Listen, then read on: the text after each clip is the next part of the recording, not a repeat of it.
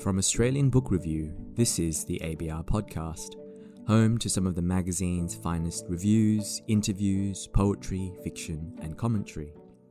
My name's James Jiang, and I'm assistant editor at ABR. When Jeff Bezos launched Amazon in 1994, few imagined that 18 years later, the company's skyrocketing profits would actually launch him into space. What started out as a virtual bookstore run out of Bezos' garage would turn into an e commerce giant, forever changing the culture and economics of bookselling. In this episode of the ABR podcast, James Ley reads his essay review of Mark McGurl's new study, Everything and Less The Novel in the Age of Amazon. Where McGurl sees Amazon as refreshingly iconoclastic, Ley is more skeptical for Ley, Amazon's governing principle of customer satisfaction is precisely what gets in the way of its ability to deliver not just any kind of good, but one which should return us to a more imaginative and less acquisitive version of ourselves. James Ley is deputy editor of Books and Ideas at The Conversation and has been a regular contributor to ABR since 2003. On the 21st of July 2021, one of the world's richest men, Amazon founder Jeff Bezos, staged a press conference in the small town of Van Horn, Texas. The purpose of which was to boast about his recent 10 minute joyride into space atop a rocket so comically penis shaped that one could be forgiven for thinking that the whole exercise was intended as an outrageously expensive joke albeit one that Mel Brooks would likely have rejected for its lack of subtlety. Dressed in matching blue jumpsuits and looking thoroughly pleased with themselves, Bezos and his three fellow space cadets sat in a row on their wooden high chairs, framed by an enormous set of thrusters, while a lickspittle with the unnaturally thick hair, glittering dental work, and unctuous demeanour of a game show host lauded them as great heroes and benefactors to humankind the lickspittle, whose name I can't be bothered finding out, then presented them with commemorative lapel badges, which he pinned with some difficulty to their lumpy suits. There were smiles and hugs all round. In an apparent show of deference to the rustic setting he had chosen for this historic display of crapulence, Bezos had augmented his shiny blue spacesuit with a pair of tan cowboy boots and a grubby Stetson. A wardrobe decision bold enough to call into question his judgment on other matters, but which did nothing to disguise the fact that he was basically a chinless geek with a degree in computer science, who looked like he was using all of his willpower to prevent himself from jumping up and down on the spot and clapping his hands with glee like a three year old at Christmas, who has discovered that he gets to have everyone else's presents too. I want to thank every Amazon employee and every Amazon customer, he blathered, because you guys paid for all this. I'd like to digress briefly at this point to say a big hello to Karl Marx. Marx's name does, in fact, crop up several times in Mark McGurl's Everything and Less, the novel in the age of Amazon, though not, alas, in the service of any kind of rigorous critique of the company's ruthless monopolistic ambition and disgraceful employment practices. While McGurl acknowledges that Amazon has many detractors, and while he discusses various ways in which it might be considered an ethically questionable operation, his attitude is tempered by a sneaking admiration. If we could bracket the million troubling implications of its rise, he writes, we could easily admit that it is one of the most impressive ventures of our time, equal in its way to the aqueduct system, cathedrals, and moonshots of the past, those triumphs of logistics it distantly resembles. One cannot fault the logic. Nothing is more apt to make something seem good than discounting a million things that are bad about it. And McGurl, to be fair, is writing as a literary scholar, not an economist or political scientist. His concern in Everything and Less is not to pass judgment on Amazon as such, but to consider the objective fact of its market dominance. He admits that his thesis is essentially the same as that of his previous book, The Program Era Post War Fiction and the Rise of Creative Writing, a widely discussed cultural history of MFA programs in the United States, which argued that the institutional support such programs provided for writers had a decisive effect on the form and evaluation of literary production. Everything and less simply shifts the focus from the academic realm to the commercial. McGurl proposes that the rise of Amazon is the most significant novelty in recent literary history, representing an attempt to reforge literary life as an adjunct to online retail. Therein lies the central conundrum of everything and less. It hardly needs emphasizing that Amazon, the self proclaimed everything store, is in the business of selling things. It doesn't care about the content or the quality of the books it sells. It just wants to shift as many units as possible. As far as Amazon is concerned, differences between books are of interest only insofar as they reflect consumer preferences. You might want to read Middlemarch, or you might want a copy of Space Raptor Butt Invasion, which, thanks to McGurl, I now know is one of a popular series of high concept pornographic novels by Chuck Tingle that also includes Bigfoot Pirates Haunt My Balls and, I swear I'm not making this up, slammed in the butt by the prehistoric megalodon shark amid accusations of jumping over him. Amazon, the market personified, will gladly sell you either or both, noting your predilection with a view to selling you similar books in the future. On these grounds, McGurl argues in his introduction that literary fiction should be considered a genre, in the sense that it cannot escape the irresistible taxonomies of Amazon's algorithm driven brand of consumer capitalism. So called literary fiction, he maintains, is the genre that likes to think of itself as non generic, but in reality is merely one genre among many. McGurl presents this assertion as a humbling truth, one in the eye for all those obsolete idealists who cling to the idea that literature might be something more than just another commodity. Its deeper significance lies in its combination of the question begging and the plainly false. The most charitable thing that can be said about the term literary fiction is that it is vague. From a reader's perspective, as distinct from that of an online retailer, it is meaningless as a generic classification because it says nothing about a work's formal properties. Is that literary fiction like George Eliot or like Clarice Lispector? When Mikhail Bakhtin defined the novel as an anti genre, he was not suggesting that it was non generic. He was noting that it has the capacity to incorporate and recombine many different narrative structures and new modes of expression. He was pointing out that the formal properties of a novel are not predetermined or fixed.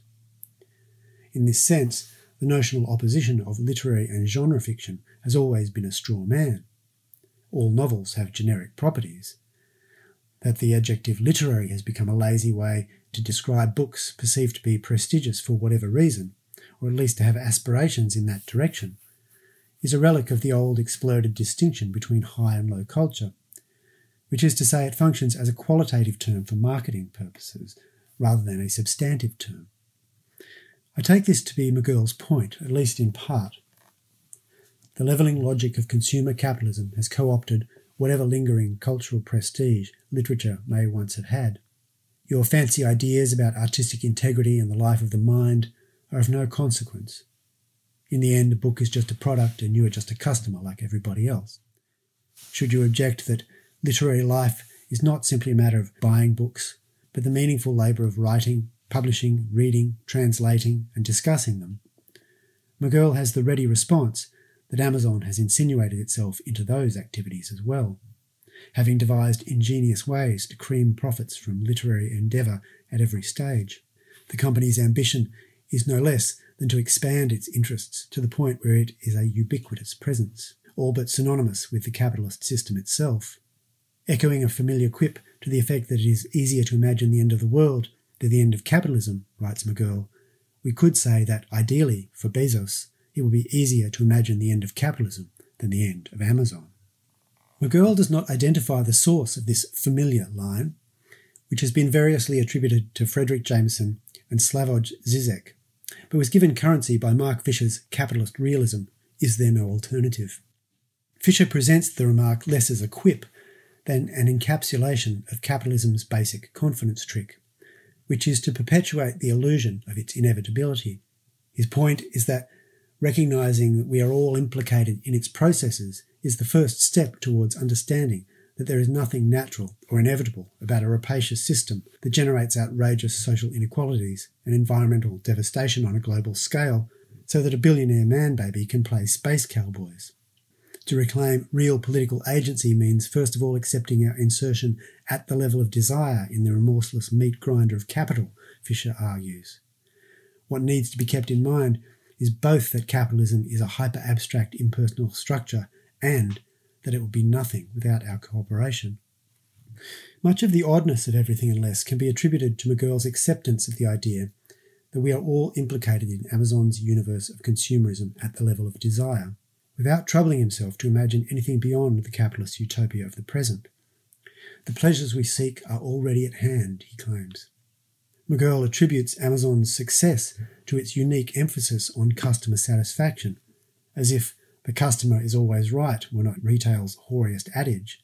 The company's strategy, he observes, has been to identify and satisfy our desires as swiftly and as cheaply as possible, hypercharging its distribution systems with sophisticated computer algorithms, and, in its early years, adopting the aggressive business strategy of pursuing rapid growth at the expense of profits until it had achieved a large enough market share to press home its advantage and crush its competitors.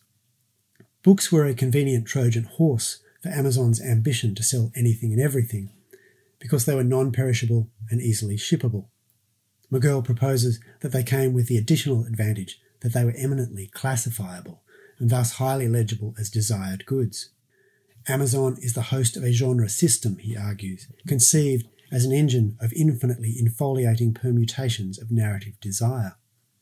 One could argue, recasting his metaphor, that this is confusing the host with the parasite, since the company produces very few products of its own. For McGurl, however, the fascinating thing is the implied metaphysics of consumerism. The insight upon which Amazon is built is that our desires can be identified and satisfied because they are themselves generic. Everything and Less develops several arguments in support of its thesis that Amazon is redefining the aesthetics of the contemporary novel. Some of them are interesting as provocations. None is ultimately convincing. McGurl's assumption of Amazon's commercialized perspective makes him susceptible to the rationalizations that underpin its version of capitalist realism. His book is heavily invested in the notion that the company is, to use the self flattering terminology of tech entrepreneurs, a disruptor. He contends that the rise of Amazon compels us to reconceptualize fiction as a service and the role of the writer as that of an entrepreneur and service provider. Its innovation has been to offer readers electronic access to vast quantities of cheap fiction via Kindle, one of the few products the company manufactures itself, and writers the opportunity to bypass traditional publishers via its self publishing platform, Kindle Direct Publishing. McGurl observes that these developments have empowered indie writers to connect with readers directly, without the kinds of institutionalized cultural mediation that once prevailed, and in some cases earn a decent living from their work. He dwells in particular on the example of E.L. James's salacious bestseller, Fifty Shades of Grey, which began its life as a piece of online fan fiction based on Stephenie Meyer's popular Twilight series of vampire novels, and which McGurl reads cleverly as an illustrative generic synthesis that owes much of its appeal to the way it redeems the depredations of capitalist exploitation, embodied in the figure of a sadistic alpha billionaire, through the narrative conventions of the popular romance novel. Given that Bezos' fellow entrepreneur Peter Thiel has openly canvassed the idea of prolonging his life with infusions of younger people's blood, one can't help but feel that the novel would have been more credible if the author had left the vampirism in. Yet commercial success is, inevitably, the exception, not the rule. The predictable effect of Amazon's radical experiment in literary populism has been to flood the market with worthless writing. McGurl records the boggling statistic that in 2018, while traditional publishing houses in the United States were producing new books in their tens of thousands, another 1.6 million works were self published. The vastness of this indigestible mass of words is chastening. If nothing else, it might return us to the fundamental question of why we read and write in the first place. Amazon's answer, and McGurl's, is that we read to fulfill desires. This is something of a truism. It accords with the individualistic imperatives of consumerism, reinforcing the assumption that novels are sources of entertainment, pleasurable distractions from reality, indulgent if not entirely frivolous. But the fact that novels appeal to our imaginations is also the source of their power. They remind us of the autonomy of our own minds, even as they draw us into the ideas of others, and this makes their influence unpredictable. Everything and Less acknowledges this in an interesting, if unresolved, way. One of the conceits that runs through the book is that Amazon is a novelistic enterprise, a realization of the grand imaginative vision of its founder. McGurl describes the company as the successor to the literary avant garde. He notes the way that American culture regards billionaires as heroic figures, avatars of self realization who overcome obstacles and remake the world after their own designs. He also places considerable emphasis on the fact that Bezos is known to be an admirer of Kazuo Ishiguro's novel, The Remains of the Day, which he encourages all his employees to read. We cannot know for sure how Bezos interprets Ishiguro's fiction about a starchy old butler named Stevens. He might understand it as a cautionary tale about becoming stuck in the past, or he might appreciate its meditation on the notions of honour, duty, and loyalty. But what makes the detail intriguing is how oddly it sits with the apparent ethos of the everything store. The remains of the day is, among other things, an extended exercise in dramatic irony, in which the reader is able to grasp quite quickly, well before the narrator himself, that Stevens' belief is no longer supported by reality. History has moved on, and he has not. His determination to cling to his old values, his old ideas about order and propriety, proves to be so strong that he cannot recognize this fact until his world has crumbled to dust. He is the last person to learn the truth about himself. One way of interpreting the novel might be to see it as a fable about the vulnerability of all ideas. That would extend its implications to the contemporary notions of the heroic billionaire and the capitalist as benefactor. What seems indisputable may well seem absurd later. Ideologies are powerful, but they are never unassailable. Sometimes they can have a surprisingly short shelf life. Novels, if they're any good, tend to last a little longer. Thanks for listening to the ABR podcast. We hope you'll join us again next week. If you enjoyed this episode, why not consider subscribing to ABR? Subscriptions start from just $10 per month for digital. Visit our website for more information. We'd like to thank Jack Khalil and Clancy Balin, who edit the podcast, as well as our contributors who take the time to read their articles and creative writing. And if you enjoy listening to the ABR podcast, please consider leaving us a review on iTunes.